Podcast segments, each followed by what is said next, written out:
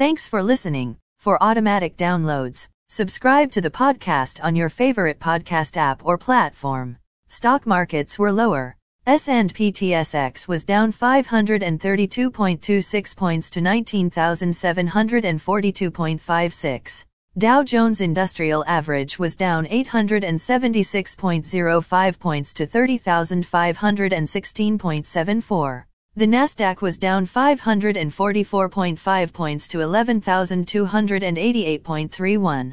S&P 500 was down 151.23 points to 3,749.63. As of 7:08 p.m. commodity markets.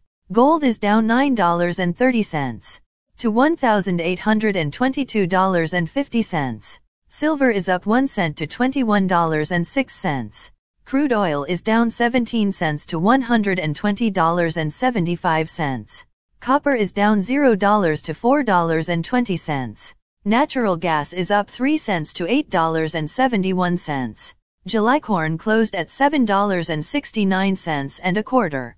July soybeans closed at $17.07 and a half.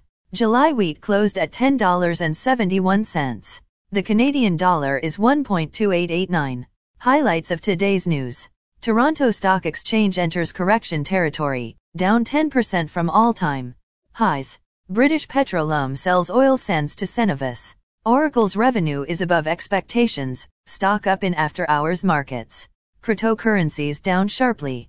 Omoted states 10-year bond and 30-year bond at multi-year highs in yield. Again, thanks for listening. For automatic downloads, please subscribe on a podcast app or platform. And please consider leaving a rating on the podcast app or platform. It helps grow the show. Thank you.